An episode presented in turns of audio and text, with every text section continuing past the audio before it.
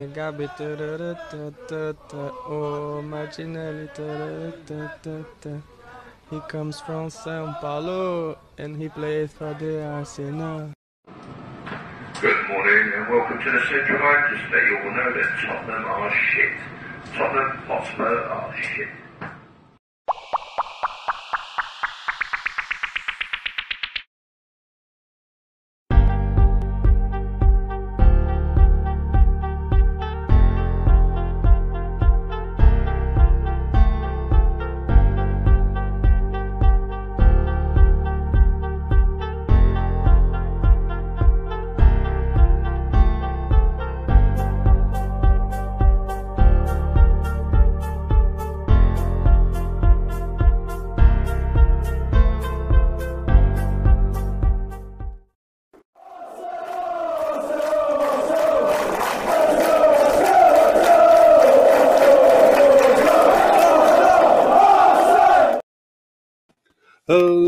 Welcome back to the Mr. Arsenal podcast for another, well, podcast basically. Um, it's a watch along.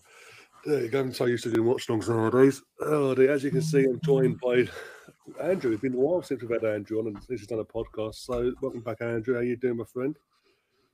Fine, thank you, mate. Yeah, I'm absolutely still buzzing from the weekend. I have to be honest with you. Yeah, it's my first podcast, I think, since about November. So, yeah, thanks very much for having me on. I, I believe it. Yeah, I think it was on the last podcast was on your podcast. Yeah, about uh, mid November. Mm. But yeah, as I say, I hope you, I hope you did. Have, no, I hope you did have a good Christmas and New and obviously New Year and all that. And Yeah, can't, can't, otherwise, can't remember anything about that. To be honest with you, it's a long time ago. After winning, that's why. the World Cup? What World Cup? I hate the World Cup. I hate it because it's done us out of a player for three months. But apart from that, it hasn't really affected us as much as people, as certain people thought it would have done. But we'll we'll get onto that in a sec if you want to. Um, Mm. but yeah, to say how you've been doing and what for the podcast the viewers and the listeners as well. It's been a while. The last podcast I did was the after the Everton game last week. There was two games I meant to do it late last week, and I didn't have time to do it.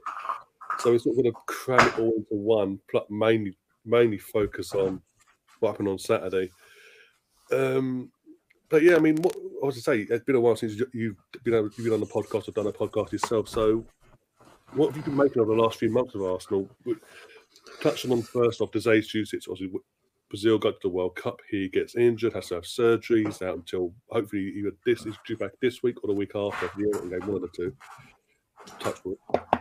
Um, but and everyone had a meltdown. AFTV and this, that, and the all them, all these big. Uh, oh, that's it. Got to go and get a striker. Writing up Eddie. And we haven't, it hasn't really affected us the way people thought it would affect us. If anything, we've the team spirit within the club. We've we've managed to work through it. That- Yeah. making it look seamless. Like we not knowing that you you wouldn't know nine times out of ten that Jesus we were missing Jesus because Eddie Jack- Well, no, exactly. Eddie stepped up. Exactly. And, uh, you know, if Jesus, for all how, how much of a brilliant transformative player he is, he didn't score for 11 games. And now Mm. Eddie hasn't scored for three games. It's the of the world. and everyone's saying, "Oh, Eddie's crap," and blah blah blah. You know, having a meltdown about Eddie because he hasn't scored for three games, and literally, it'd been eleven since Jesus has scored. So, listen, we've got a game in hand still, two points clear, and before the World Cup, we were five points clear of Man City. So, Yeah. if we win our game in hand, we'll be five points clear. And we are in exactly the same position with how many games strict, you know, crossed off between then and now? Well, I don't know, uh, ten maybe, Was it Uh, West nine, ten games. Yeah, West Ham, So- Newcastle, Tottenham, United. We had Man City last week, Brentford, Everton, and now Villa. So about yeah, 19 games. Yeah, Yeah. So, and and we're in Touchwood. We'll be in exactly the same position as we were before the World Cup. without Jesus. So can you imagine, you know, what we're going to be like when he's getting back? And I'm desperately waiting for uh, Smith Rowe to get back on the on the pitch as well, because everyone knows how much I love Smith Rowe. He's going to be pretty transformative. He's a he's a player that we desperately need at the moment. I think, especially you know whether he's coming off the bench or starting, whatever. His skill set to break down a deep block is something we're desperately missing. So we've been without him all season. We've been without Jesus. You know, there's a number of different players. We were without Zinchenko for quite a while. We're without Partey at the moment, and we're still top of the league, quite rightly so as well. And we've had that little wobble, and we've come through it. And that win on the weekend, I mean, I thought I broke my kneecaps actually because I, re- I found out I haven't got a wooden floor under my carpet; it's concrete. I dropped to my I dropped to my knees when that goal went in, which I'm sure we'll discuss. And I thought, oh my god, literally the pain. But I didn't care because I mean it was a moment. I haven't reacted like that for such a long time, and it just shows you the the difference between just playing a normal season as we have been in the last few years and the difference it makes actually being in a genuine title race, the, how important it is, the feelings it gives you. It just brings it all back from those years gone by. It just shows you how much we've been missing it. You know, this this hmm. real importance. Every game is so important being in the title race and looking at all the other results because they actually mean something again. You know, all the teams around you and stuff like that and City dropping points, you know, at the weekend against New um, uh, Nottingham Forest. It really meant something, you know. Again, like, else to us. It, it, that's what I mean. Yeah, it's, that's what I mean. It really meant something that they dropped points again, and it was just so so different to feel like that again. So it's just been a wonderful, wonderful season. It's you know, it's the type that we've been longing for for so long. And funnily enough, I'm, you know, I just, I just knew it was going to happen under Arteta. I mean, I, just, I, I put it, you know, I tweeted it several times before before this season started. I really believe we're going to get back to the top under this manager. You said last season. You said it last yeah. season. Yeah, and and it's coming true. And you know, I can't wait till I can put a bet on us winning the Champions League next season because I really genuinely believe he's going to win it in his maiden season in the Champions League. Nicola Arteta. That's how much belief I've got in him. I can't find the odds anywhere because whenever you search for it, it's just it's just this season. You can't bet on next seasons yet. No, I wish you could in a way because I hope we might get better odds. Uh, but yeah, I mean, if he won Champions League first season. it'd be so funny when Pep's been trying all these many all these seasons for, for Man City yeah. not to win it, and it'll just be sod's law for his protege to go in there on his first season, first attempt, oh, and go and win it. Well, I, you know, I, I, feel like we're the best team in Europe at the moment. We've got the best starting eleven of any team, including Man City, I believe, out there. You know, when, when everyone's fit, I don't think anyone can live with us. Um, like I said, I'm still so elated about the weekend because the way that we won it as well. I mean, with every, how everyone feels about Emi Martinez, I mean, could you script it any better? I mean, scoring two goals in the added time that he created.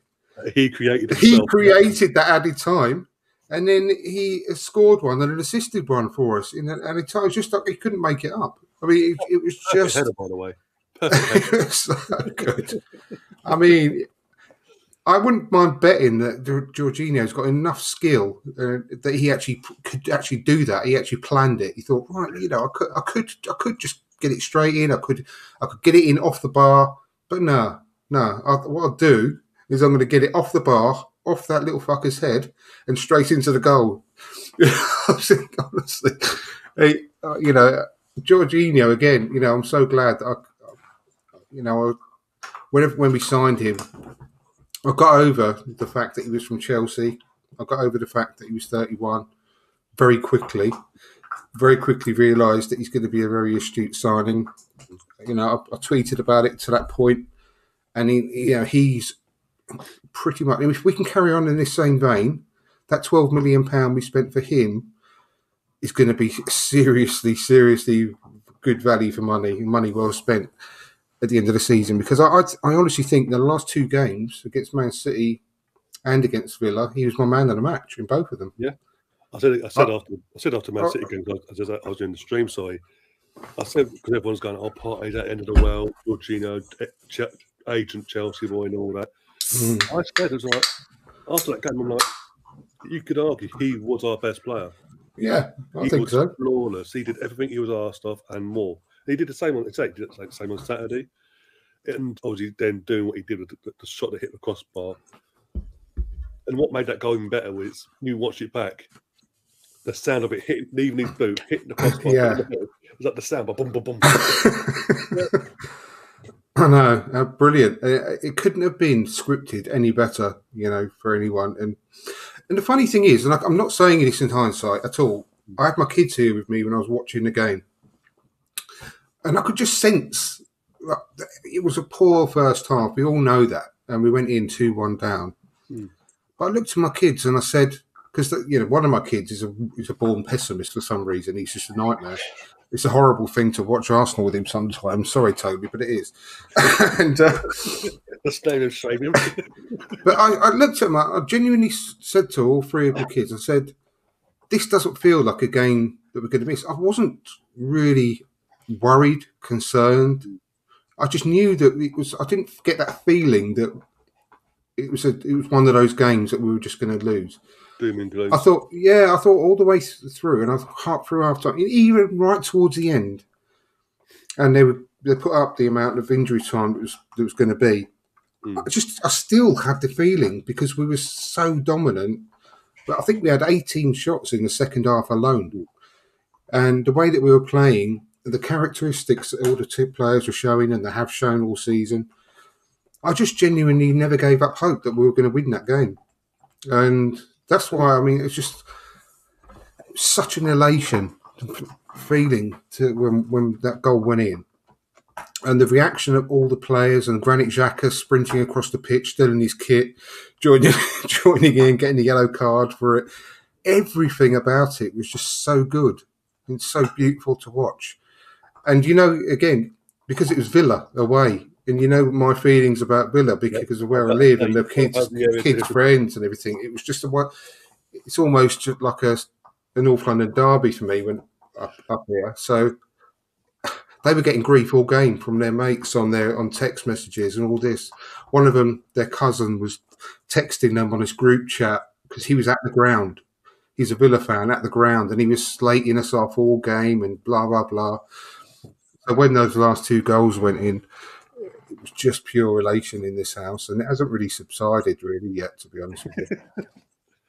No, and um, just touching on what you say about the signings and what Jorginho, touching on Jorginho.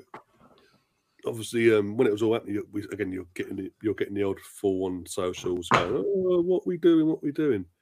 I'm sitting there and I'm thinking, we're, we're actually doing something. Look, we didn't get Caicedo, but Brighton, Brighton wasn't saying for no- nothing. They made No. it so we had a plan B. And it's really, if you look at it, look at it. We can't keep buying young, non-experienced players. Trossard, we brought in, Premier League proven, hungry, and I think you've mentioned in group chats before, he could be our Diogo Jota to what Liverpool have. Yeah, And obviously, we brought in Z- uh, Zenny and Jesus in the summer league, spit the, the winning mentality from Man City, got a bit of that, took that in. We've seen that the, the influence they've had on and off the pitch, them two individually. And now, we, now you're adding Jorginho, you're bringing Jorginho in, who most recently is on the Champions League, Europa League, Euro, uh, Euros of his country, and was one of the best players for his country in that tournament as well. the Club World Cup. Club World Cup, num- num- third in the Ballon d'Or after the Euros as well. There's another, again, as I say, winning mentality, it's experience we do need. It's all, it's all well and good, and I love the fact we built a, a, a young squad, and we're doing this as the youngest squad in the league. What we're doing, but you do need experience. We can't just rely on having um, the, the Granit or uh, Partey's and Zinchenko's and Jesus just to guide us by. You need more experience. You need more voices in the change room just to keep things up. Definitely, he needs a really good one for that as well. Isn't? Yeah, and there's a And, and, and the other thing was the, the 18 month contract. yeah, you know, we learned, we've learned from our previous mistakes. Yeah. And I would have felt a little bit different if it had been one another one of those three year contracts, but because it was 18 months, contract, Yeah, like Woody Allen. Would- you can't you can't lose with that because I mean the worst case scenario is you know, if he was stinking the place up between now and the summer, we could sell him back to to uh, Italy in the summer and probably get most of our money back. Because I know he ideally, I think he wants to end his career in Italy. So Mm. we're not going to lose out of it. And well, his first two full starts have just been magnificent, really. And the only thing he's missing to he needs he needs the Premier League to, to complete the set. Yeah. For- so he's, he's he's not going to come in here when we're top of the league in January and start stinking the place out, is he? no, He's going to be desperate to win that Premier League. no, exactly. We've got I've got the news. To, uh, sorry, the news today as well about Elneny. Obviously, Mm. extended. Well, I say extended. We've given him a new contract, a year's contract. He's taken another pay cut apparently.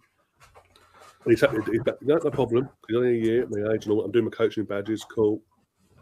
It's again, it's doing the right. It's Like we're learning. We're doing the right things. Like years gone by, we just keep like Diaby. Remember Diaby? It was like every year we give him a contract, play to play, or this, that, and the other. Or when Jack was getting injured, was getting no matter what, it was giving him contracts after contracts. It just made no sense.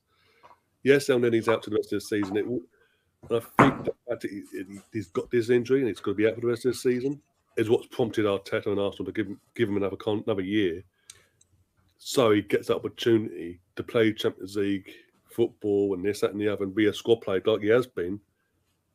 Hopefully, with us being defending champions and getting that, not just because I know he can win, he can get, he can be given a winner's medal because he played enough games, but we've seen we've seen in years gone by certain players they want to have more of a part. I feel like I played a part to an extent, but it, it was halted because of this, and it'd be like I want to do a complete season and then retire, sort of thing. It just it just makes sense, and it's again it's just protecting and bulking the squad out and not make putting pressure on the club to overspend come the summer on more players than what we need. But it's, it's not even about what he can offer the, the team at this stage. It's about doing the right thing for hmm. a player. Yeah. Letting a player's contract run out so he's got no club when he's, sti- he's still got an ACL to recover from. It's just Yeah. not the right thing to do, and it's not an Arsenal thing to do. You've got to do the right thing by the player. It's the, it's just, it, it just makes sense because, it, like I said, you can't just throw him on the scrap heap mid mid ACL injury that he got playing for the club.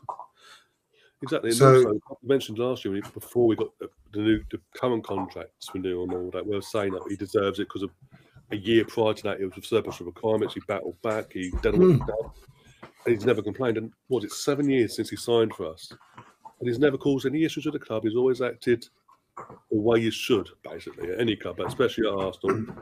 He knows his role. He gets on with it. Even when he went from being a, at one point being a first teamer to a, a squad player, just got on with it. He was happy with it. Even last year, came in, done a job. A few games too many in the end, but it is what it is. And as you say, he's played, he played a bit part this year. He picked up an injury playing for us, and the club have actually done the right thing by him, and re- not just re- rewarding his loyalty and his behaviour in general, but they're looking after someone that's, do- that's done right by them. Yeah, exactly.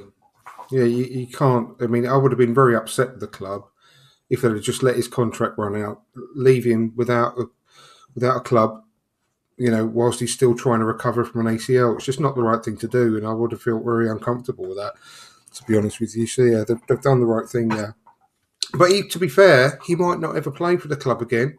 If he's if he gets fit, and shows that he's returned to fitness um, in the early part of next season, maybe we'll be able to sell him on and wave him goodbye and give him a good send off Mm. and maybe get a bit of money for him next January. You don't know. I mean, it's it's protecting ourselves that way as well. But regardless of that, I'm just glad that the, the club have done the right thing with him. I think you know, I was really happy to hear the news. To be honest, it, it wasn't a very well kept secret, was it?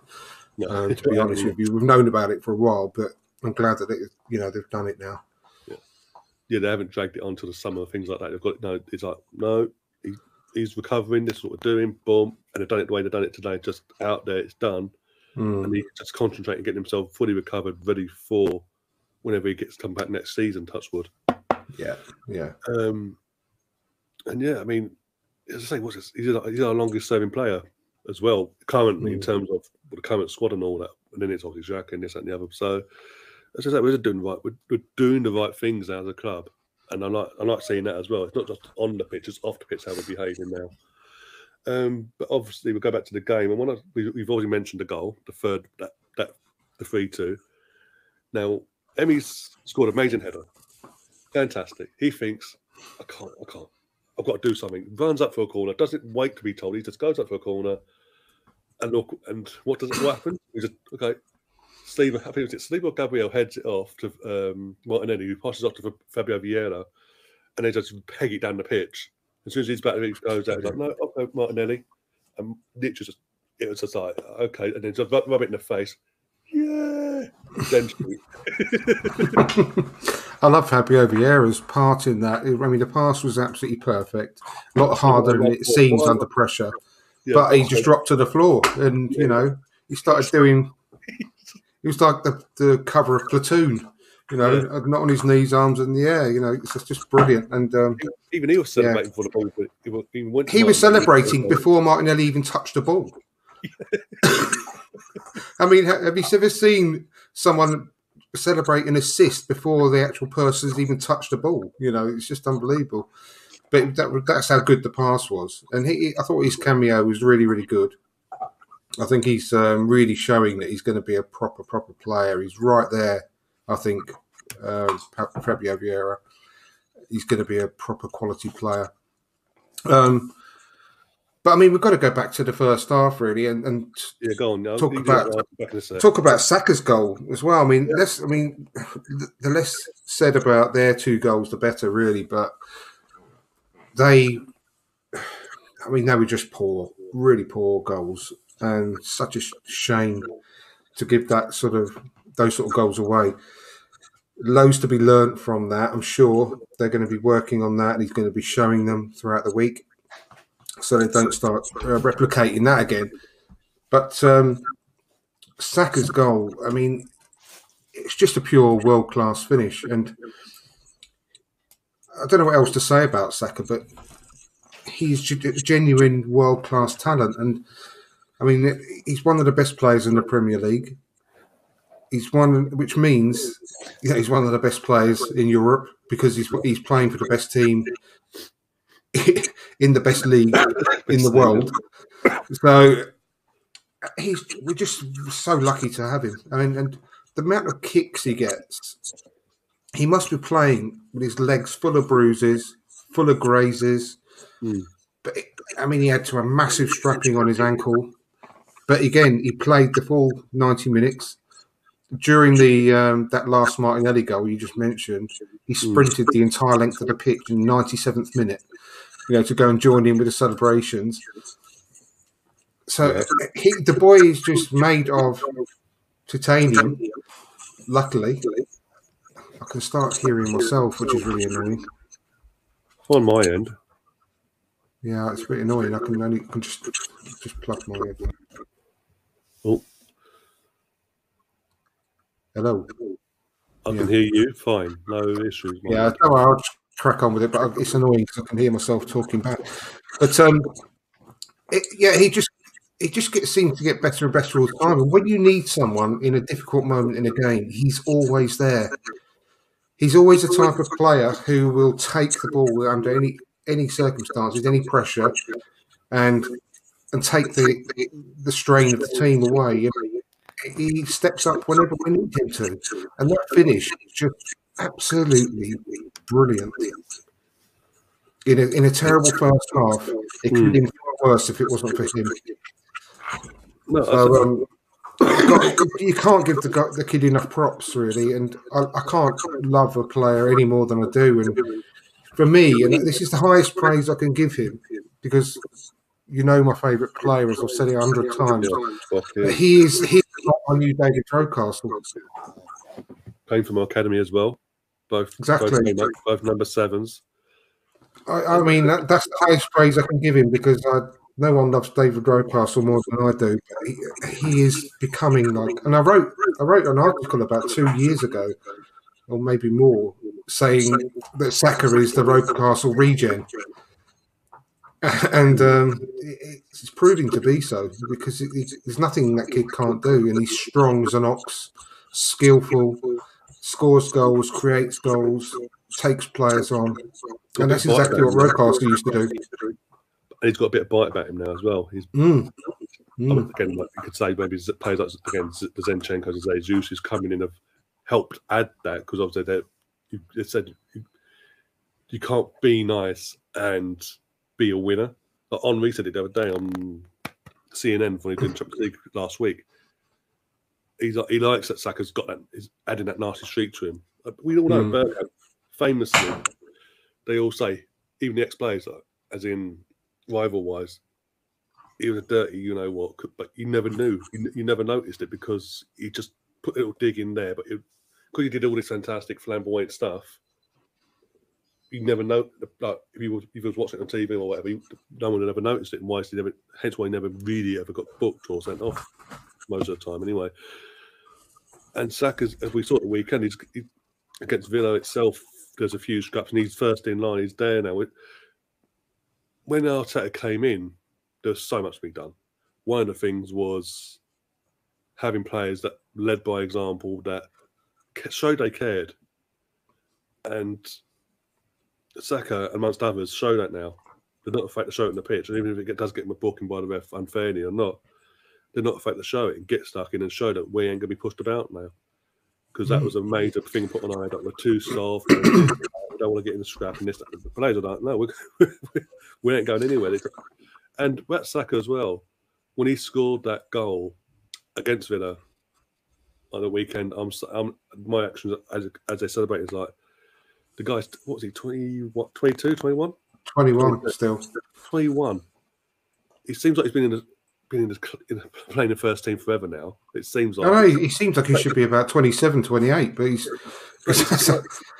from day dot, from day dot since he broke in under Emery into Arteta's era, he's he's carried this club, this squad. He's carried on his back at times, most of the time, and he hasn't phased him. And then you had the incident, the, instance uh, on, on on socials after the England game against Italy in the summer 2021, whatever it was, all that kicking off. And it's just it just come, he keeps bouncing back, bigger, stronger than ever, and having the right team in terms of person, like friends and family, and your teammates behind you, and a manager that does. We've seen in the documentary how he, uh, him and his coaching team delegates and supports the players individually as well, one on ones and things like that. It it just goes to show that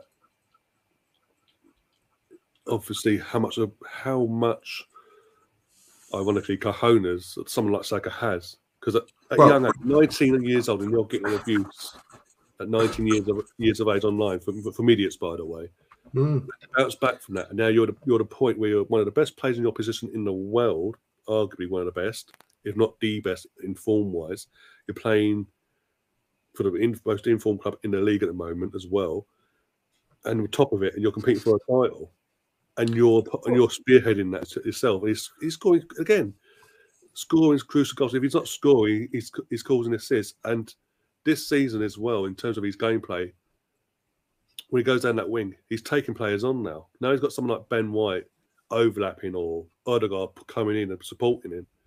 He's happy. He's more than happy now to take on players of the opposition Exactly. things like that. You're talking about how his cojones. Can you imagine what it would have felt like just for one second if you try and put yourself in his position, standing there, because it took ages take, Yeah. before he took that penalty against Man City. Yeah. as well, and it took a long time to take that penalty. Huge, huge pressure situation. All the crowd murmuring, you know, and Ederson, one of the best goalkeepers in the world, telling him where to go, trying to play all these mind games, you know, pointing to the spot, pointing to the spot where he wanted him to take it, going backwards and forwards, and then and he just stuck it straight in the side netting. Couldn't got any closer to the post. Well, exactly where Ederson wanted him to. And Yeah, but that is, uh, to be fair to Saka, he did. Ederson asked for it, so he went. Oh, okay, then there you go. exactly. It's just unbelievable. I mean, the, but the pressure that that kid must have been under, and that's another penalty. He hasn't missed a penalty since the Euros. no, every You know, Chelsea, Every single one he's taken, he's scored. it's against big teams as well. Chelsea, United, City, Liverpool. Yeah, unbelievable. Yeah, that's coming. It's That's unbelievable. You can't say t- enough about him, and he, he's built like an ox. And do you know what you said about him? You know, being strong and standing up for himself. The best thing he does, though, if you notice, every time he, he gets a foul, especially if they don't give a card or even give a foul, because you know what it's like. Yeah, He smiles at the opposition player. Just gives, you know, he's got one of the nicest smiles you can ever see. Yeah. He doesn't let. He knows that you know if because if he goes in on the player and it's like you know, the player knows he's getting to him.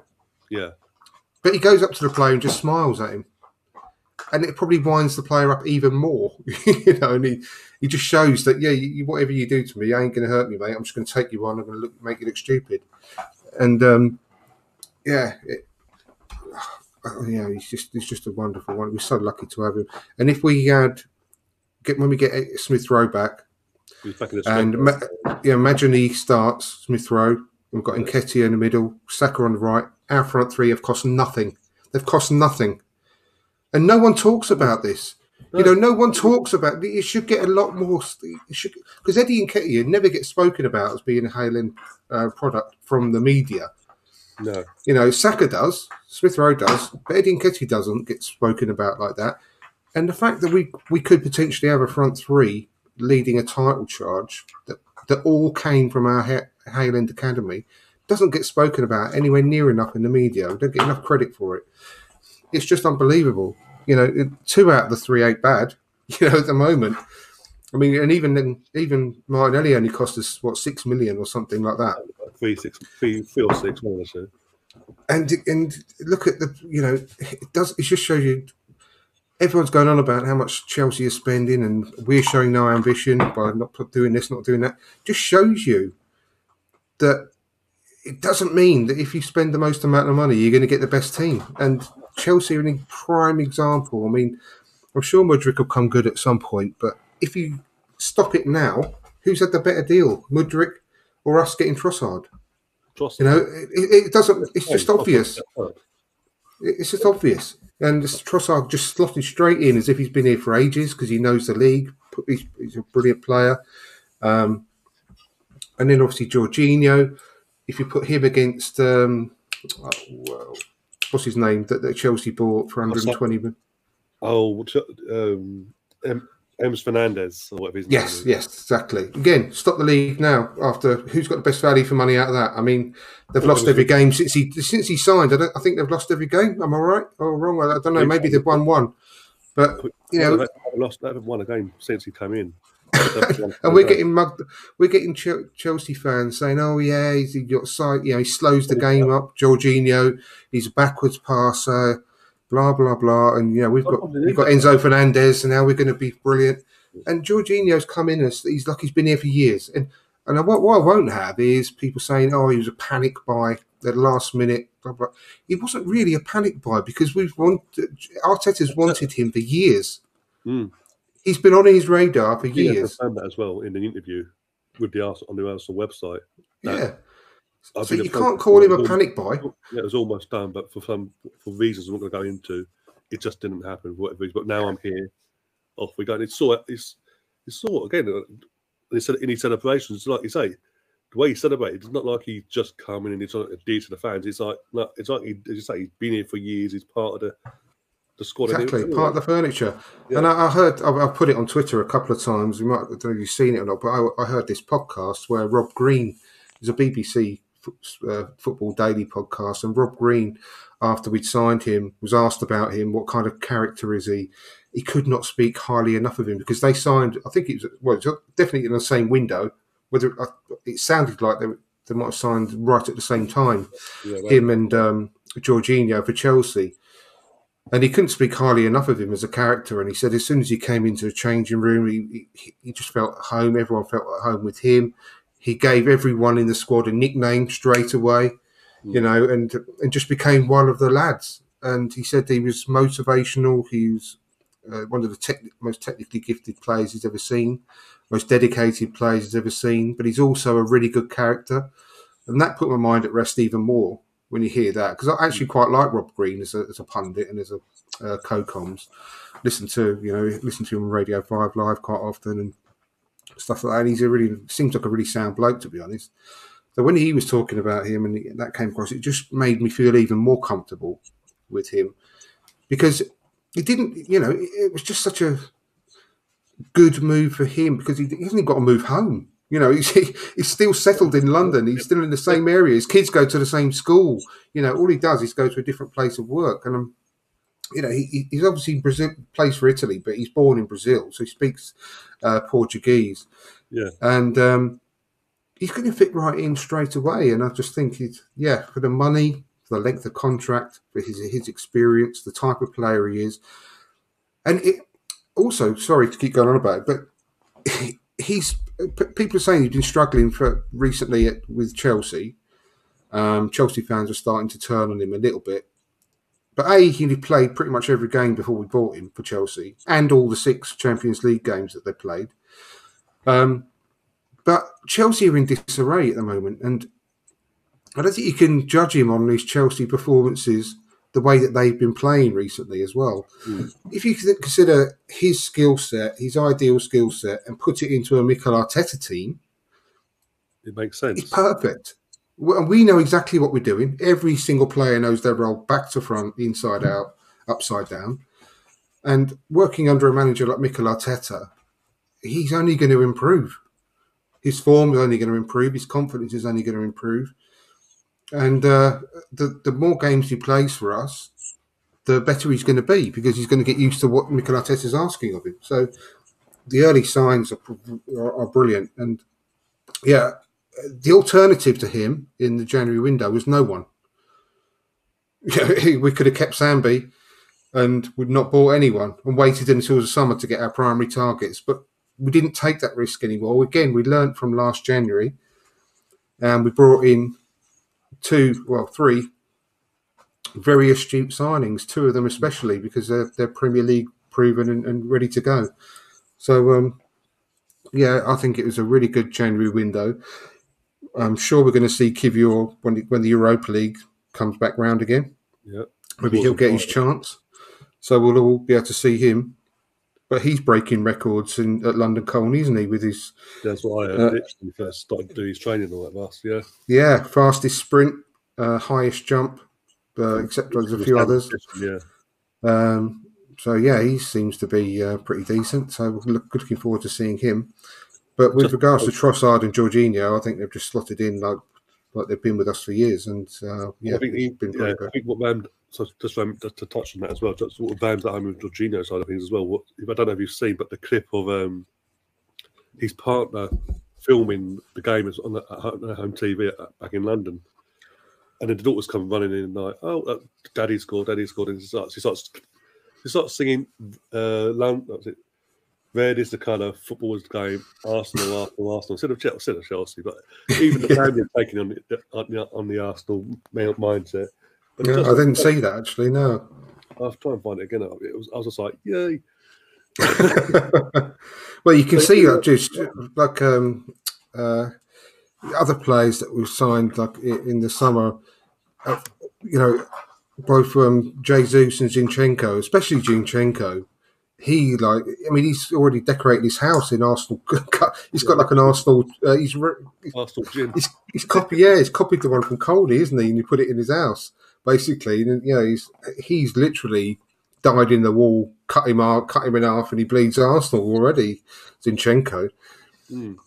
just brilliant. It's really great to see. And just and again, um, you mentioned uh, Jakub as Jakub Kiwior. Um, obviously, when he he was there for the Man United game in the stands when he's, he's signed and all, but not officially been announced, and he was obviously coming it was obviously come down from the director's the, the lift and all that goes out to the tunnel and all that. And uh, Zinchenko's noticed him and said, "Oh, you signed for us already? Well, in you come. You, you, you, you've signed. You're, you're us now. In you come. It's a, a celebrate, and it's that unity as well. And when people have asked me, like neutral, like Southampton fans and things like that, people I know, do you think Arsenal can win the title after that? After playing United and all that? I'd say, uh, especially after hearing that about Zinchenko, like bringing in Jakub and all that, and saying that you're part of us now. You're we're a team. You're you're celebrating with us now. Like here, right here, right now. Come, come and meet your teammates and all that. I'd say yeah, because it isn't. This team isn't an individual. We're not relying on one player or a couple of players here and there. It's a team. It's a squad. It's everyone. family. Yeah, it's a family. It's literally that. Whereas you look at Man City, they're individuals. They play like individuals, they act like individuals. It's not that same thing. Mm. And I think that's what's going to get us, Touchwood, come May over that line. I think so. Yeah, I think it's. I just think it's in the stars that, that this team deserves it, and um, we'll get it. 19 years we've had to wait for this, though. 19. Hey, I'm going to still stick to 18, going back to 2022, Yeah. because the season is 22 23. And I've said this Yeah, before to you, if you remember. We've never gone more than 18 years without winning the league. So, because the season started in 2022, when you look in the record Yeah, books, so your eye will be drawn to 22 23. It'll, it'll just get into that 18 year window where we've Yeah, never gone more than one. 18 years without winning the title. So, um, yeah, that's that's the way I'm coping with it anyway. But um, I was saying about this the other day, uh, a couple of weeks ago. Like, com- compare, not fully comparing, but like the similarities that 89 season. You look back at it now in terms of, I don't know, like, yeah, George Graham, a couple of years at this club, uh, building this young squad, using their academy players and a bit of and bringing in certain players, eh, young hungry players from elsewhere, this, that, and the other, getting rid of the rot. And then out of nowhere, 89, 88, 88, 88, 89 comes along. And out of nowhere, we're, we're competing for a title. And then around this time of the season, we had a little fall off, let, let, the rival back in, gave him a bit of hope, and we took it all the way and gone on to win it. It just feels like, again, like.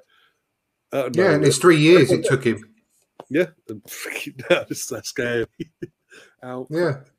And I've always said about George Graham as well, because again, you've got to remember that was a time where English clubs weren't allowed to compete in champ- for the European Cup at that time. And now, and now he goes on to win the uh, Cup Winners, the European Cup Winners' Cup a few years later. And that's I've always said if we didn't have that ban put over us because of someone else, George Graham would have won a Champions League title. Mm. European Cup, what you want to call it. We haven't got that over hanging over us if we win this title or whatever. And like it's, it'll be bizarre if he does it, but I I genuinely think as long as he's as, as long as he sticks with us long term, I think you can either next year or the year after we'll win the. cha- Obviously, this next season's the last season under the current format to win it. I do. I can see him winning it with the squad because he's building a a unity, a family, not just within the players, but within the entire coaching staff. Like everyone's, we've seen it again. We keep saying it, but keep referring back to the documentary, how it's all set up and all that.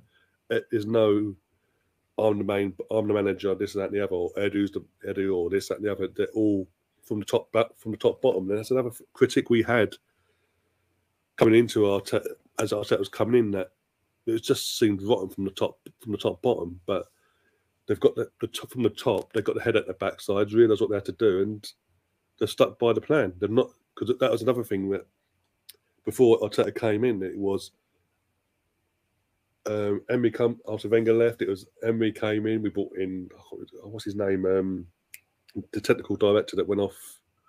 Raul. Not Raul, the uh, I can't remember his name now. Sven Mislintat. Oh, Sven. Yeah, Sven. Yeah. Sven, with Sven, and it was going to be he's going to be the major part of the recruitment. This is we brought even Edu in. He was going to be a major part of the recruitment. Then you got, and then you had in next weeks later, Ra- Raul, he's black book and dodginess, and it's just like because Raul now took over. Six months later, uh, Sven was out of, the, out of the club after six months. It was just like it- the, the pla- there was one plan, and they- they'd change halfway, not even halfway through, they'd change it and this, that, and the other. But they brought Arteta in. They got rid of Raul, thankfully, for all the right reasons, as we all know. We've touched on it before. They go into it again, but we've got rid of the the rot upstairs, and it and it took a bit of time. But they even when they brought Arteta in and then promoted him to manager six months later, um, made and that built. I keep saying the modern day Wenger David Dein partnership between him and Arteta and Edu, in terms of he's the manager, he's the football director. They work together and ins and outs of the players and all that. it took a bit of time, but and I think the real kick up the backside for the owners itself was the debacle of um, the Super League. That their, that was their kick up the backside, and the fan the fans letting them know that enough's enough. Mm. Up or sell up. Put it politely, and they have ever since then, and things have just got better and better and better, and it doesn't look even this.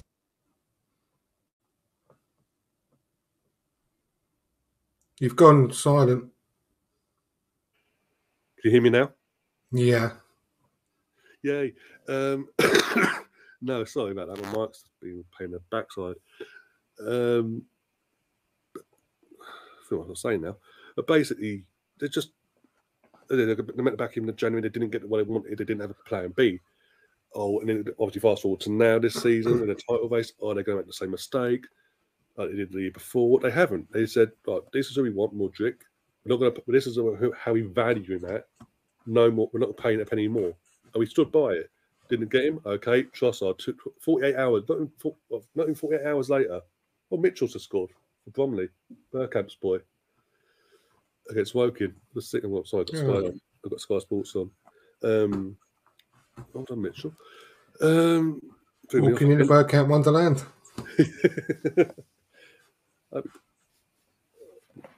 yeah. Um, it keeps throwing me off in this. Is um, but yeah. And there was, the questions were asked, but yeah, as I say, 48 hours later, we've got Trossard in, pre improvement. I'd again, 20, was it 26 mil we paid for Trossard, something like that, give or take, plus add ons or whatever. Yeah.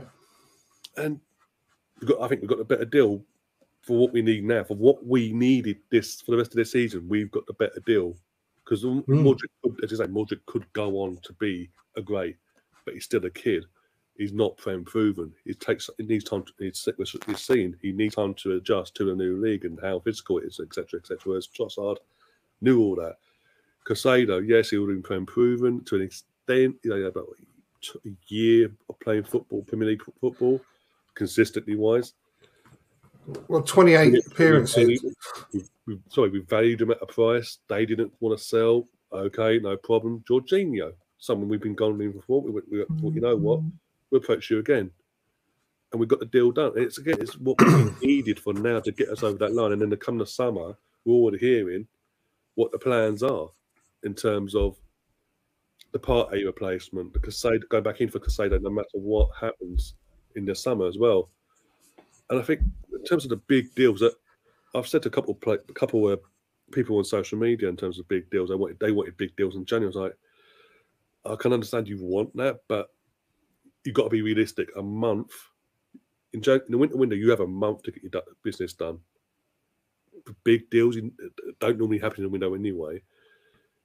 Not enough time to get all it all done and dusted with everything else you need. The big, big, big deals are always going to be done in the summer. The Declan Rice's, whoever, or whoever we go after, they're always going to be the summer signings because you haven't got the time. Whereas in summer, you've got two and a half months to get your stuff done. Winter, But the good thing is, it's, it seems like we're already working very strongly behind the scenes on the Declan Rice deal now yeah, as well, which is which is really good, um, really good to read. So, I mean, I read in the um, on the BBC website, you know, the gossip column. They had a link. I haven't read, I haven't followed the link to read the full story yet. yeah, excuse me, but it said um, that we're having regular dialogue, you know, all the time with him and his representatives. Um, so that's looking, you know, pretty promising. I'm not going to count the chickens yet because you know what happens. Sometimes we could just we could bid a club record fee, yeah. get it agreed with West Ham, get everything agreed with Declan Rice, and then all of a sudden, you know, Chelsea or someone else can come in last second with an extra 20, 30 million and just blow it out of the water again. But until it's signed, sealed, and delivered, I won't be quite happy. But what I am encouraged by is the fact that they're still working on that deal now. Um, so not wasting any time when it comes to the summer. So fingers crossed we could get him over the line when, when the window opens. So that seems like they're um, they really are you know getting the gear the you know everything together with regards to recruitment. It, you can't really. Oh, he's gone. I don't know where Ryan's gone, but you have to put up with my ugly mug for a little while. Um, but it does seem like they're getting their act together regarding the recruitment pretty well at the moment.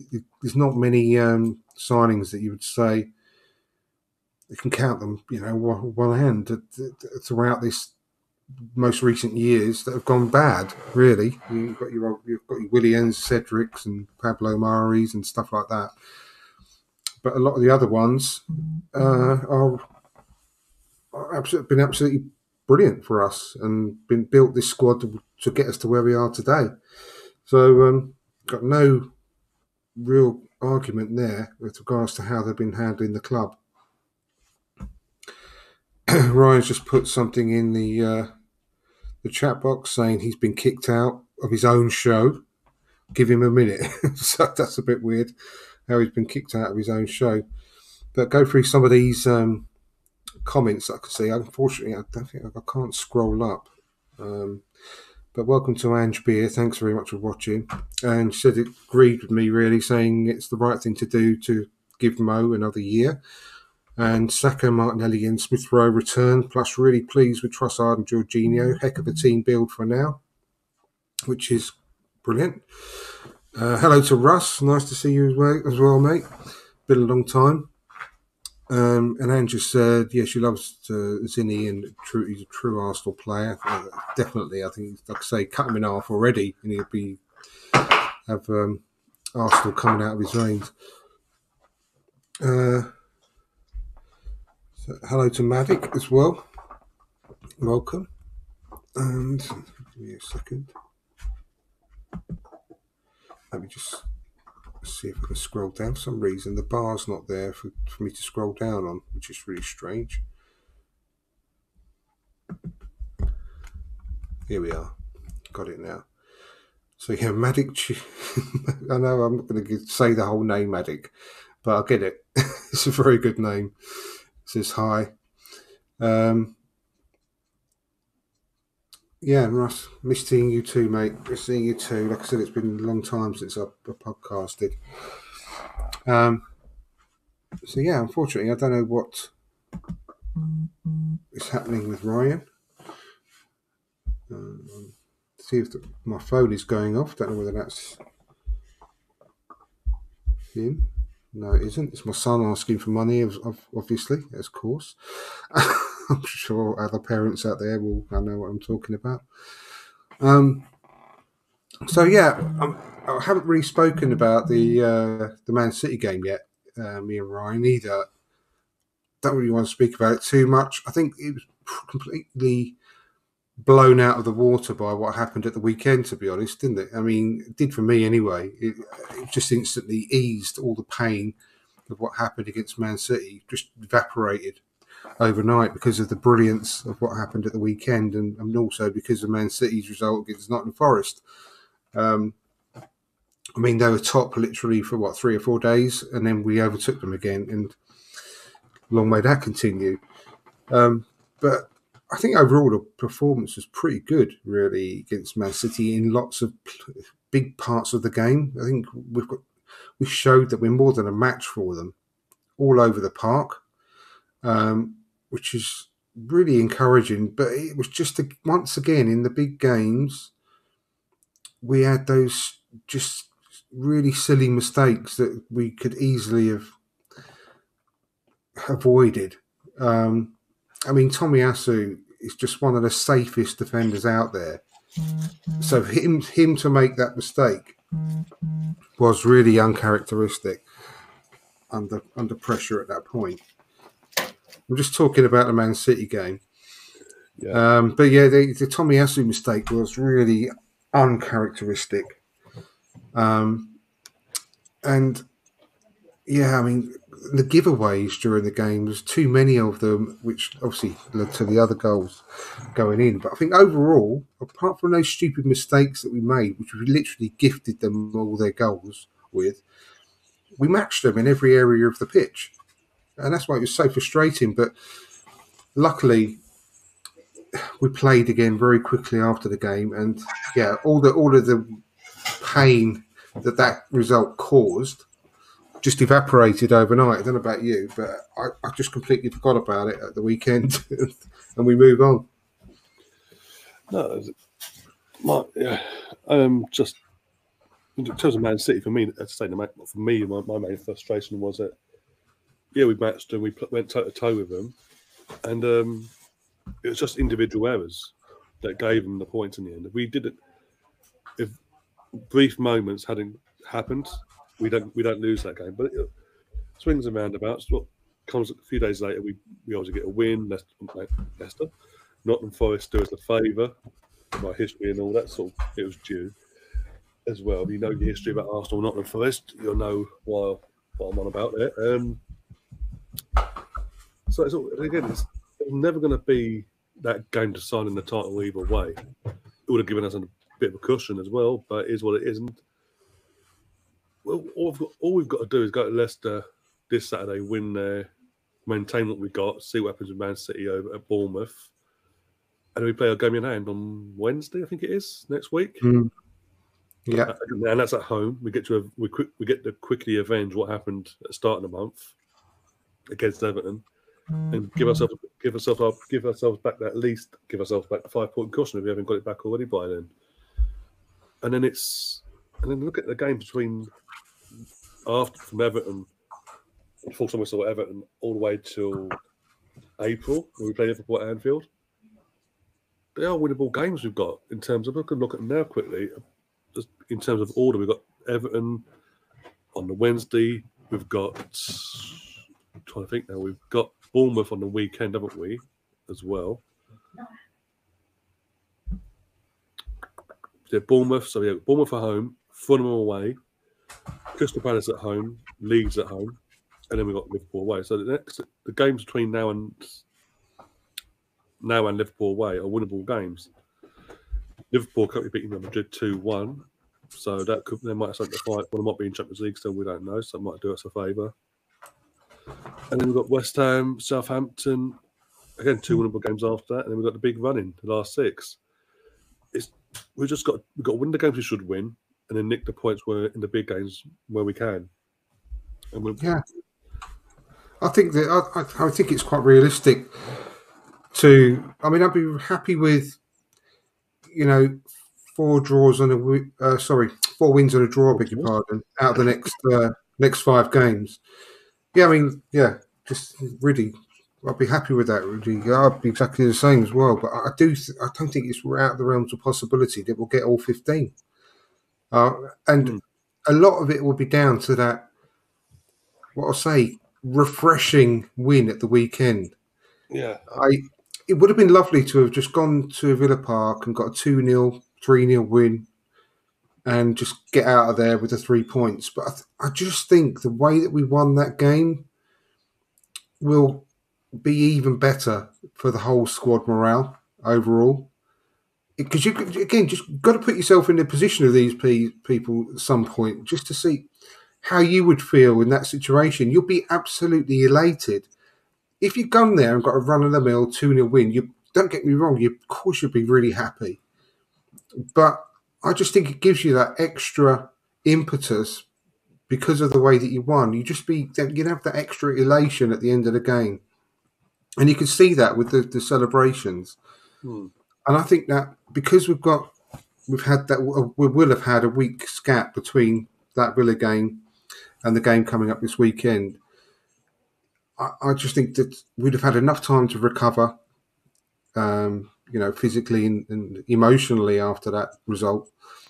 And I, I think at the end of the day, it would have given us an extra shot in the arm, an extra injection of belief that we needed at this point after that little blip we've had of three of three games or so, three or four games, and it, yeah, it just give us that little little bit of extra energy moving forward that we really were lacking at that at that point, you know, going into that game and the fact that we were losing at half time. I've heard a stat as well. Don't know if you heard it that we haven't won a game uh, uh, after being at half uh, down at half time, losing at half time. We haven't won a game outside of London since 20, 2009. Oh God! Sorry, I mean, So that shows you how hard the Premier League is. And the Man City result shows you how hard the Premier League is. You know, everyone would have put their mortgage on Man City beating Nottingham Forest. And they came out, I mean, they, they should have won five or six nil probably. But these things happen. You know, they, they played brilliantly uh, the weekend. You've got to admit, Nottingham Forest, I'm sorry, Man City played brilliantly against Nottingham Forest. They did everything but stick the ball in the back of the net more than once. So it's not easy, and there are going to be twists and turns going down the, the, the path. But Yeah. for all the worries that we've got about dropping points, Man City are also going to have those same worries, and their fans are going to have the same worries, and they're going to lose some points. We're going to lose some points. We've just got to make sure we lose less than them. And, like I said, going right at the beginning of the show, if we win our game in hand next next Wednesday, uh, next week, we go five points clear of Man, Man City, and um, that is back to where we were before the World Cup. Hmm. And we've only got we've got Jesus coming back any any week now. Ho- hopefully, f- touch Smith Rowe will start playing again very very very soon. So to have those two back in the squad, we'll have Partey back as well in the next couple of weeks. That was, uh, you know, we're in a really good place, and if we can get to that situation where we are next Wednesday, five points clear of Man City again, that's a really nice buffer to have at this point. You know, in time we, you know, we can afford a draw and still be top of the league. We can afford afford a, a loss and still be top of the league. So we've we've got everything to be really, uh, you know, pro- yeah, it's really promising. We've got everything to sort of look forward to really in the rest of the season. It's going to be absolutely nerve wracking, but this is what we all wanted. This, this nerve wracking feeling that we all had at the weekend, and it's only going to get worse as the season progresses, unfortunately. And a lot of us might, might end up on Prozac or something by the end of the season, but it might be worth it at the end of the day because this is what we've been missing for so many years. This feeling every weekend about you know being in a title race. It's been too long. Yeah, for, way too long, especially at the Emirates. We've had, we've had little little teases over the years at the Emirates uh, 07, 08, 09, 010, 15, 16, most recently. But always, it's always this time of year when Eduardo, the Ramsey, and then for whatever reason, 15, 16, we just fell apart. Don't know how that went about, but yeah, it was always, we, we, we've been teased, my point is, and then people may, and then but the wobble we had recently, um, people sort of all the naysayers, oh, here we go, see, same time as season, as years gone by, da da da da. I spoke to Kevin Campbell, uh, I think was it just before the Brentford game, was it? No, just sorry, just after Brentford, sorry. And he said he'd. I've got to say, I got- agree with him really. You'd, you'd, you'd rather have the blip, the little blip we've had now, than than come April May. Oh, obviously, yeah. You'd rather have it because you've got the time to recover. We'll- We'll have another blip between now and the end of the season as well. It's just that you know how quickly we can get over it. Yeah, we, we thought we'd blown the league in '89, didn't we? Um, just coming up to '89, and we're in pole position. Then we lost to a, two games on the trot, Derby and Wimbledon, as we you know famously know, and um, and all of a sudden Liverpool back in pole position just before the end of the season. And these things happen. It's just how you handle the situation. And don't be surprised if I, mean, I don't know whether it's possible now, but I'm sure the TV companies would love to change the Man City away game for Arsenal to be closer to the end of the season. You know, for for the TV coverage. Yeah. Yeah, I don't know whether they can possibly do that now, but you know, I'm sure they'd love to. If there's any way of doing that, I'm sure they will Um, make it a, a title decider. Hopefully for them. Hopefully, it would, it'll be would already have won it by then.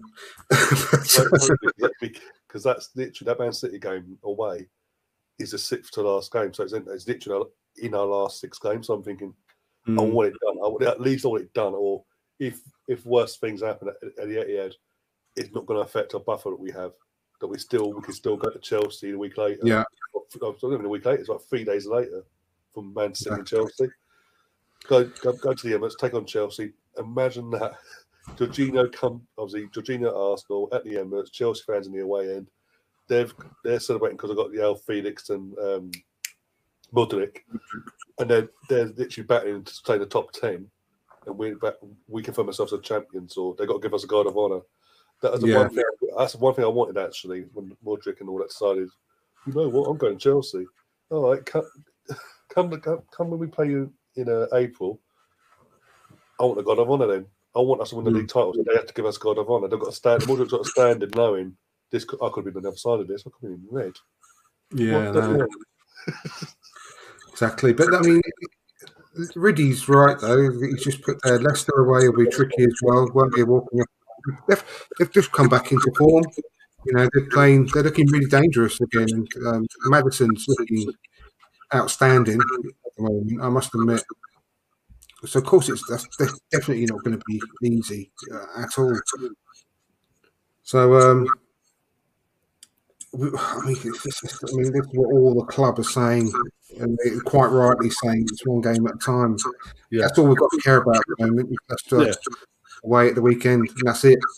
And, that's, and again, that's and this is the, what what we're saying. We've been saying for week in week out since day one of the season. This we're just at, at start of the season. It was just we're just enjoying it for what it is, week by week. See what happens come January, and reassess things, whatever, and just keep doing that game by game. And when Liverpool won the league a couple of years back, that's that's what Klopp and all Liverpool were doing. Publicly, they're going game by game. We're just we're looking at the next game. We're not going to. We yeah, we're 15 points, whatever, clear. That means nothing. We're just we're just concentrating one one game at a time until it's mathematically possible and not possible to be caught. And then you, and obviously then we'll then we'll talk basically. Yeah, And that's what we've got to do. If we, because it's too easy. Again, that, that's this is where the Jorginhos and Chenkos, uh, Z- Jesus, they come, they their experience, their mentalities come into play because they'll be there. We saw it. The clip, the clip, keep- that keeps popping up with Zinchenko in particular. Last day of last season at half time, he's there giving the, giving that speech that inspired. Obviously, you guys want to inspire the team to come back and do what they did last game of last season is that hunger. And again, we've seen again other clips where he, he declares himself as a lifelong Arsenal fan. So imagine what he's saying every game, and just like I've got the know-how, guys. Listen to me. Listen to Gabriel. Listen to uh, Jorginho. We've been here. We've got the T-shirt. Just calm, relax, play our game, and once we've won, we if we do mathematically win it, fantastic. We then we go mental. Then we celebrate with the fans and etc. etc. But don't get carried away because if you get carried away and start overthinking things, you'll let the opposition you'll let the opposition back in. definitely, yeah, definitely, and um, yeah, couldn't agree more. That's exactly what we've got to do. And I think we've got the we've got the right mentality around the whole squad. You can see it. I don't think we will. Honestly don't think we will get really carried away. And you know, I think if anything, that might have been happening the, the previous four games to, to before uh, the Villa game, before the little patch we've had. The, the Man City game might have been playing on the lines a little bit, and Mm. that, I think it's all part of the learning curve. I think we're going to let that happen. Um, with players like Zinchenko, Gabriel, Jorginho, Partey, Mm. Xhaka around them. I don't think they're going to allow that. So, um, Mikel Arteta is such an intelligent guy. I just think he will be ramming it home left, right, and centre. You know, So Yeah. I'm quite, I'm quite confident about it. No, exactly not. I was going to say earlier, but we were talking about earlier about having the we're talking- having the voices, having the, le- the numbers of leaders, not just one individual, numbers of leaders left, right, and centre. Um,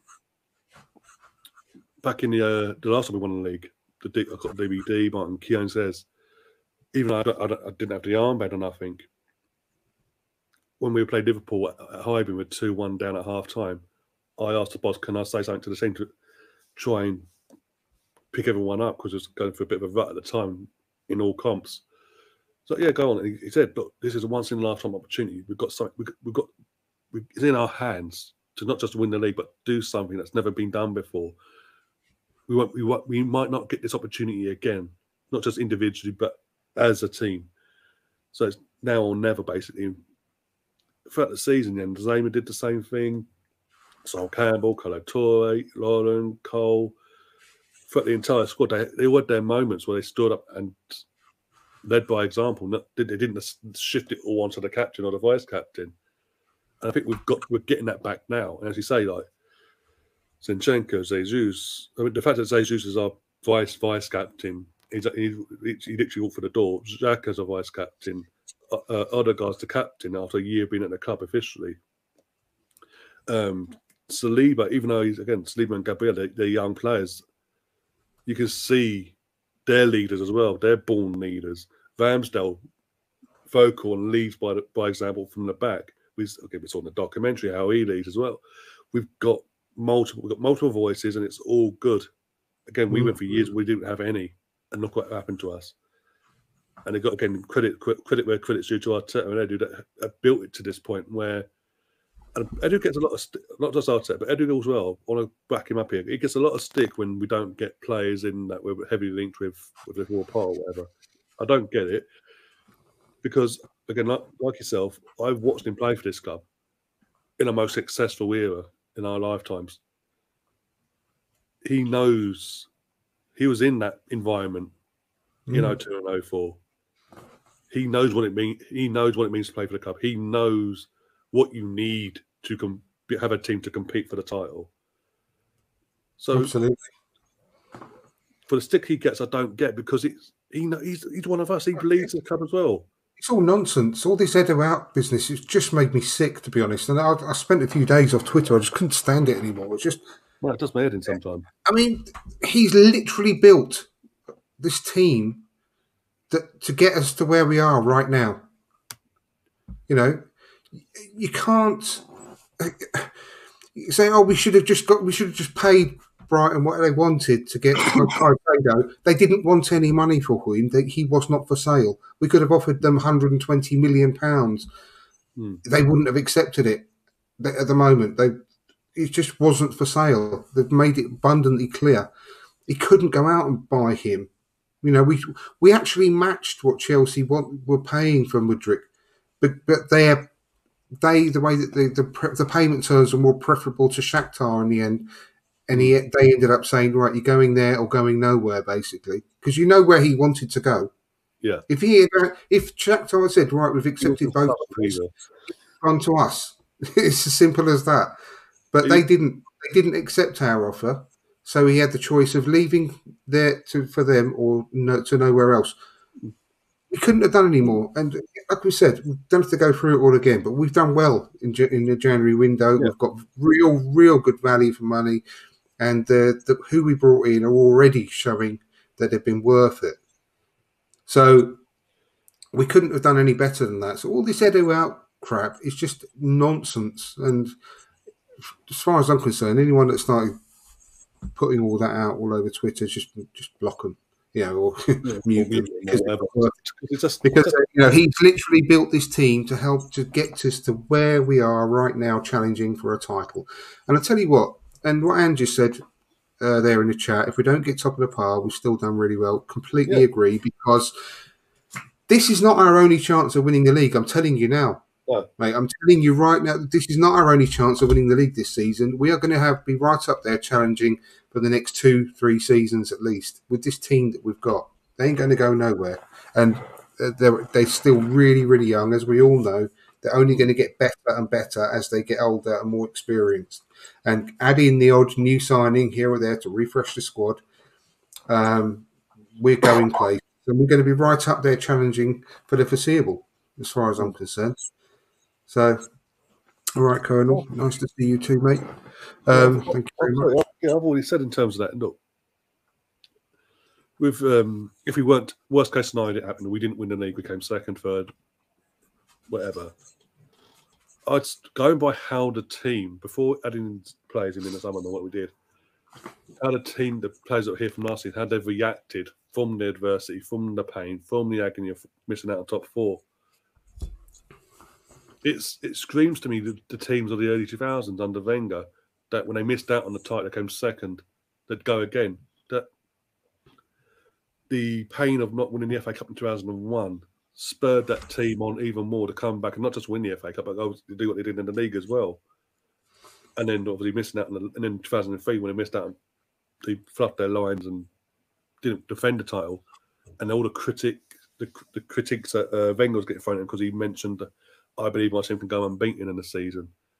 They're missing out on no, yeah, title 03 spurred them on to go, okay. And when he said, I believe you can do it, they believed in themselves and they pushed even more. And it's very. My point is that it's very reminiscent of what I'm seeing now with this team. The, the, the drive, the hunger from this from the entire squad to want to actually win major silverware. So if we don't win it this year, we, I believe we'll win it next year, which would be the, the anniversary, obviously, of when we in went Invincible as well. So I look look forward to see what Arsenal do for that, by the way. But it's, it's a young squad. It's again people keep forgetting, and people don't. Again, all season I keep saying love going under the radar. But give the, this squad and what Arteta's doing the credit they he and they deserve because this again is the youngest squad in the league, and we are top of it. We are pushing a, a, a state-run club all the way as it stands for a title. We have no divine right to. For me, personally, I didn't expect this this season, like, like yourself and others. For me, this is a year early for me, but I'm enjoying it for what it is. And next season we'll go to say, no matter what, win the league or not, we go again. We either defend it and be in Champions League, or we or we go for it again, but be in Champions League. And I thought we'd win it this season, didn't I? You actually did last year. You did. There's podcasts out there, guys, on this. Said, but, but, the only thing I got wrong was I said we're going to win every game 3 0. But, yeah. um, but yeah, it's doing pretty darn close, to be honest with you. But uh, no, I, I mean, going forward, what I'd like to see is keeping the squad players engaged and involved as much as we can, and maybe, and obviously keeping the main starting 11 as fresh as possible as well. Mm. So, what I'd like to see more of is like one player coming in for games every now and then. Yeah. You know, like Tierney coming in, even if he only plays for the first 60, 70 minutes, it's giving Zinchenko a rest, keeping him, you know, away from, um, you know, trying to keep him injury free, keeping him fresh, and it's keeping Tierney really involved and hungry and you know motivated. And so if he's called upon because of injury he's not coming in completely dry either. You know he's, he's going to be not he's not going to have rust on him. I know that the um, europa league is coming back soon and he'll be playing every game in that i'm sure. But not just i'm not just talking about Tierney but i'm talking about all the other main oh, players like you know, fabio vieira and trossard. And obviously i know that Jorginho's playing at the moment anyway but we've got fully fit squad. Gino, yeah, yeah. These sorts of players, when you when you change one every in a game, then when they're playing alongside the, the other first starting ten, they're going to have much more of a chance of be having a good game because they've got great players around them. Um, we'll and, and I think that's quite important. I think we need to change change it every so often just to keep yeah. it fresh, keep them in, yeah. keep them involved, and keep them away from getting rusty. Yeah, but also it's keeping everyone on their toes as well in terms of the, the actual first teamers as well. It was all at the weekend with Trossard coming in as a starter. He merited it, don't get me wrong, because he has been phenomenal since he's come in and he's given his cameos and all that. But it's keeping Martinelli on his toes. He's like, not only, not only am I investing, you give me a bit of time off because obviously got Europe coming back soon. But, but just to let you know, if you do if you do fall off, there's a young there's a young there's a hungrier player here ready to take your place. Yeah, exactly. Just keep playing on. Again, I think I've been saying it for God knows how long.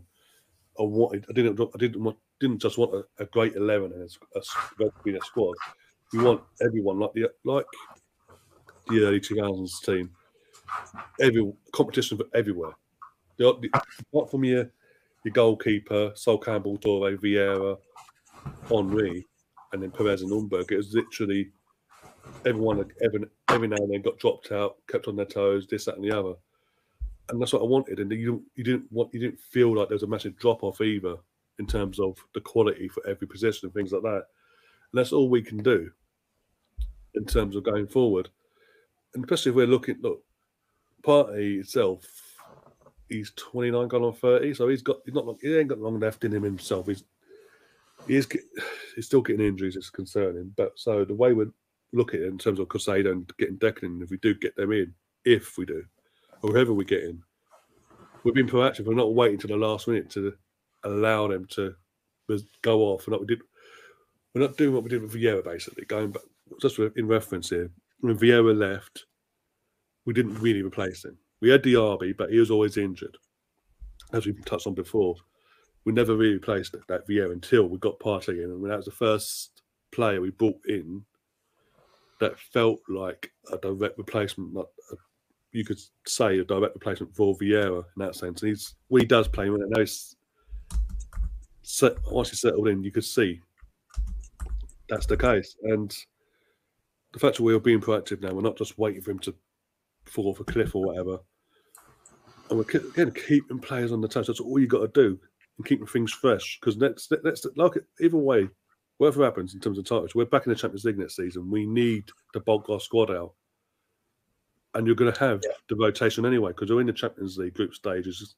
We could be playing at least, and in- even in the group stage, you're you're playing at least two big, uh, a big team, depending on what your your, your parties and all that, depending on what and all that. So. It's not going to be an easy. Uh, we're in back in it now. We're going to go three three okay teams as a plus aside and all that. We're doing Yopa. So we just got it's going to be squad rotation anyways, but you need a big squad, and I think that's what they've realised now. We've got the core. It's just adding additions now and keeping everyone on their toes. And if the hunger still, keep that hunger going. Win the title or not this season, keep that hunger going for uh, defend the title, but see see what you can do in Champions League as well. Yeah, definitely. that was wrong. Keep pissing people off. we've got players coming back. You know, like Balogun. We've got players like uh, Charlie Patino. They're going to be in in the as, as far as I'm concerned, they should be part of the first team squad next season. That's really exciting. Yet more, yet more Hale End um, talent coming back in. And regards to what Colonel said, because I've got to go in a second, but Yeah, fine. Yeah. what Kurt said. Uh, I've been. Uh, I like how Jorginho's playing. Think he's been best player arguably last three games. But do you think it could still? Uh, I've got the little refresh button there. On, uh, that word. you think it'll cost us not signing more, more defensive midfielder? We're struggling with clean sheets. in a word, no, I don't think. I don't. I'm not worried about that to be honest with you, because we've got the second, the joint second best defensive record in the league. We've let in less goals, Colonel, than Manchester City. If you believe that. Hmm. So I'm really not concerned about it, to be honest. We have been outstanding uh, for massive portions of this season defensively, and we've had some lapses. And but every team has those lapses. It can't be perfect all the time. Um, but yeah, the fact that we've, I mean, I've got the goals goals conceded table. Only Newcastle have conceded less goals, and bizarrely, we're joint second best with Chelsea, which is random. Uh, but we've conceded one less than Manchester City. We've conceded five less than Man United, and then it, it goes on. So uh, we've got a very good defensive record. So I'm not really that concerned about that, mate. To be honest with you, I think the way that we play, the way that we dominate possession and dominate territory, I don't. Uh, in the vast majority of games, we're not going to be sitting on the back foot. No, Hardly any of the games that we've got coming up, we're going to be in their half, dominating possession. I mean, we had 30, what Manchester City had thirty six percent possession in the in the game versus us. So that's the lowest that Pep has ever had, ever had in a team that he's managed. So even in that game, we dominated the territory. So we the fact that we've got Jorginho coming in, he's like a same as Partey, like, as a, a deep line conductor, playmaker, just spraying the balls out. And I love the fact that he kept the move game moving fast. yeah, And the big thing people were saying about him is that he slows up games. Maybe he did for Chelsea. I don't know. I didn't watch all their games, but for us, he was keeping the tempo really high, and he was always trying to pass forward, and he was doing them thread needle passes through to the front uh, front three beautifully, breaking the lines. So um, that's what we need him for more than anything. And if he gets caught in a foot race once in a while and he can't, fine. We know that he ain't going to be able to do that. But he's got Saliba behind him, Gabriel behind him, who are rapid. Um, So I don't think we need to concern too much Yeah. as far as that's concerned. In the summer, yes, we need to bring someone else in. But right now, I think we're in a really good position. Yeah, just before we wrap things up on that, and, and in, in general, I mean, um, with Jorginho, people need to remember when Arteta was at Man City as the assistant, Pep wanted Jorginho from Napoli. Absolutely. and I yeah. with Chelsea, for y- the majority of, well, basically all of um, Roman Abramovich's time as an owner there, their, their, their, their style of play was completely different to Arsenal in terms of it was a park the bus, defend first, and then we'll get the goals going forward, whatever. It wasn't free flowing football like we see at Arsenal. So But the manager who bought him, you bought, can, sorry, you um, the game down and all that, but that's Chelsea. That's what Chelsea expect. That's what that, Chelsea managers sort of come in and they demand from their players. Like, just take it, do, do, do, do, this, sort that, and the other. This is probably more suited to him because obviously where he was at Napoli, there's more suited to where what we what we uh, demand here at Arsenal, and the fact that Pep Guardiola wanted Jorginho and almost had him, he went for Chelsea in the end doesn't that speak volumes as well? Even though it's a few years ago, I know I get that, but doesn't that speak volumes that for someone that plays such attack free flowing football similar to us, that wanted Jorginho way back then, Hmm. why is it? What I know he's a few years older now, but why? Why should that be an issue? Surely that means It- then he's more suited to what Arteta demanding. it doesn't really his age is, doesn't really concern me either to be honest oh. because he's he's he's not the kind of player who relies on speed and burst you know quick sprinting bursts of pace. He never has and never will. So he'll be able to do the things that he does for quite a long time. I mean, he, he's the sort of player that probably will carry on and playing until he's 35 36 37 hmm. even um, like a you know James Milner or those types of players who go on for a long time because he's his body won't let him down as much as people that do rely on on their pace to just a big part of their game. Yeah, exactly. He's, he's, a, he's just a great passer of the ball. No, exactly. And just before we wrap things up, we're going to just quickly get your prediction for Saturday, Saturday against Leicester. We're away. They Yeah, beat- get beat at the weekend against United 3 0, and it's going forward, they look all right. Maddison looked really good even in that game. To be honest with you, um, yeah, he's a, a really really good player. I mean, he'd be another great option as a long term replacement for you know in the left eight position. But know, I think the boat sailed on that one really. Um, I think there's going to be goals in this game. To be honest, um, I can see us conceding a goal, um, but I, I, I really do think that we've got enough uh, for them. We've got our confidence back. We've got our mojo back after the weekend. I'm going to go for a three-one that's what I was going to say Arsenal well. away win. I was, was toying with a three-two, but I don't. I don't honestly think they're going to get. We're going to let them get two goals. But so yeah, I'll stick with a three-one. Uh, yeah, well, what, from what I saw at Leicester at the weekend, yeah, as I say, they're going forward. They looked, they looked the business going forward, but there's this end product. It's like Maddison can do all the work unless he's shooting on site, if he's crossing it or whatever. The people at top aren't doing the job, are they? And it's that's what's costing them this season a lot, in and out of form or whatever they've been. And I think that's going to be an issue. I think that's going to be an issue for them in terms of they they might look good on the ball going forward at times and all that. They might get the they might depends on our defence, might get a goal. Um, a goal, and that'll be it. But we've got that hunger, that drive, that desire to just go. All right, then we'll stick three past you or whatever past you. We'll, get, we'll still get the points. We're not panicking. That's the main thing as well. We saw that I take away from Saturday as well. Just gone. At no point did they show show any signs of panicking. This team, like years gone by when they got one, uh, two wall, you try and get a win. There, oh, well, but they're overplayed. They're not. They're not doing that anymore.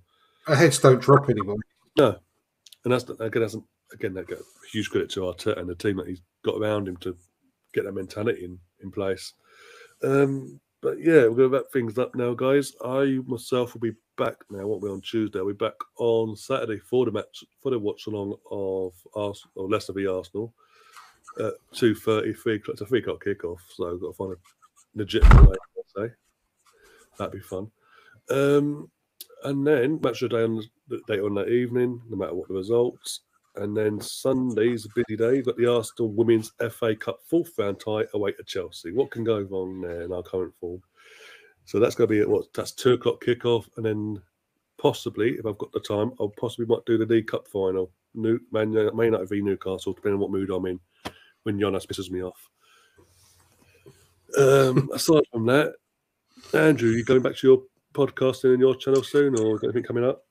No plans at the moment as yet. I really hope to get it back up and running at some point soon. But uh, yeah, I'll keep you all posted on that. But yeah, it's just been good to get back and have a chat today because I've been uh, on a high ever since the weekend, really. So um, really, had a, really fancied having a good, good chat about it with someone. So uh, thanks for having me back on. Just follow me on Twitter at from Dial Square, and I'll keep you posted if I've got any plans for any more shows coming up soon. I'll just hope your knees recover in time for, for Saturday, and be careful this time. Just be careful on Saturday. I don't Yes. do. Well, do you know what? I mean, I've got, I've got to go now. I'll, I'll just quickly before I started. Um, I haven't. My first game is tomorrow. I've joined a five-a-side team, which is you know people my age who want to get fit again, who want to lose a bit of weight. It's just for a bit of fun. So yeah, my first game is tomorrow. So um, I need my knees to be back to better before then. Oh, So, uh, yeah, yeah, Uh, that. Just before we go, I've got this quick question here. Where we, we will be going after this question, uh, guys. It's into May night. By the looks of it. Do, do you guys? Do you think Arsenal has what it takes to win the league? We've already touched on that, but yeah, we, yes, basically, pure and simply, yes.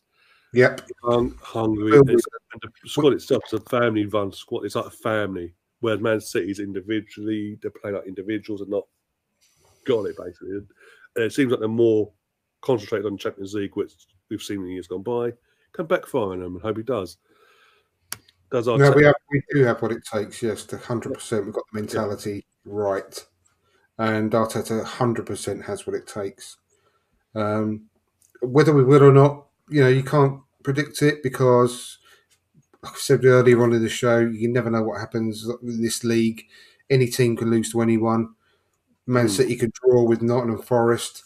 Um, Chelsea can lose to anyone whatsoever in League Two, but they lost to the bottom club. Lost. I mean, Southampton beat them at the weekend and stayed bottom. Do you know what I mean? So I mean, uh, absolute Imagine Chelsea- anything anything can happen in this league. So will we win it? Um, I think we will, but I definitely know that we've got what it takes to win the league. So yeah, that's my final answer on that. Imagine, imagine Chelsea get dragged into a uh, uh, not title, you know, Well, they- get dragged into a relegation battle. They're not. I mean, if you look at the, how many points are they clear? I don't want you to look now, but I mean, just to, how many points are they clear of the bottom three? Because I'd be worried if I was them, mate. Honestly, They're tenth in the league, so they can't be that far off bottom three. uh, Let's have- lets me have a look. I'll have a look quickly. Uh, it lets me Premier League. Here we go. They are 31 points they've got. They're 11 points off West Ham in 18th. yeah. So that, there you go then. Played exact, there- there- there's no game stand either, and their goal difference is dead on zero. So they've, they've, conceded, they've conceded as much as they could, they're scoring, basically, which ain't Yeah. much. Right. All right. So- anyway, we're gonna go now. As I say, I'll be back on Saturday for the watch for the Arsenal Leicester Arsenal watch along, and then the women's game on Sunday. Jonas will piss me off because he always does this season, and possibly if I, if I'm in the mood, I'll do the League Cup final as well as a new as a neutral thing. That's a thing we've been doing for the last few years. I'll do that as well, maybe, and then the podcast again next Monday. Would have this would have been yesterday, but I weren't feeling too great and couldn't be asked basically to come on here and be coughing and splurting and God knows what. Basically, wouldn't be good for the audio side of things either. But yeah, um, thanks Andrew, obviously coming along and bringing just coming back into the podcasting and obviously okay, um, yeah, just talking all, get, getting to talk all things Arsenal with you again uh, outside of outside of the WhatsApp group that we have. Um, Yeah. That's what I think now. So yeah, apart from that, everyone else in the chat as well, all your regulars, all the new faces as well. Big up to yourself. If you haven't already, do subscribe, do smash that like button, and do share the content around. The audio for this will be up in about half hour's time once it's downloaded from here to Anchor, then via Anchor to Spotify and all other audio platforms. Um, apart from that, I'll see you soon, guys. As always, up the Arsenal. Come, Come on, you you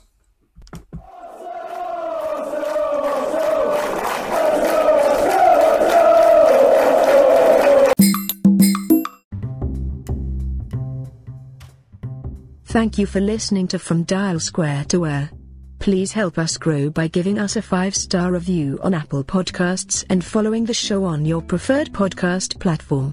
Please also visit our Facebook page, our Twitch channel, and of course our YouTube channel. And whilst you are there, please subscribe and hit the notification button so you don't miss any upcoming shows.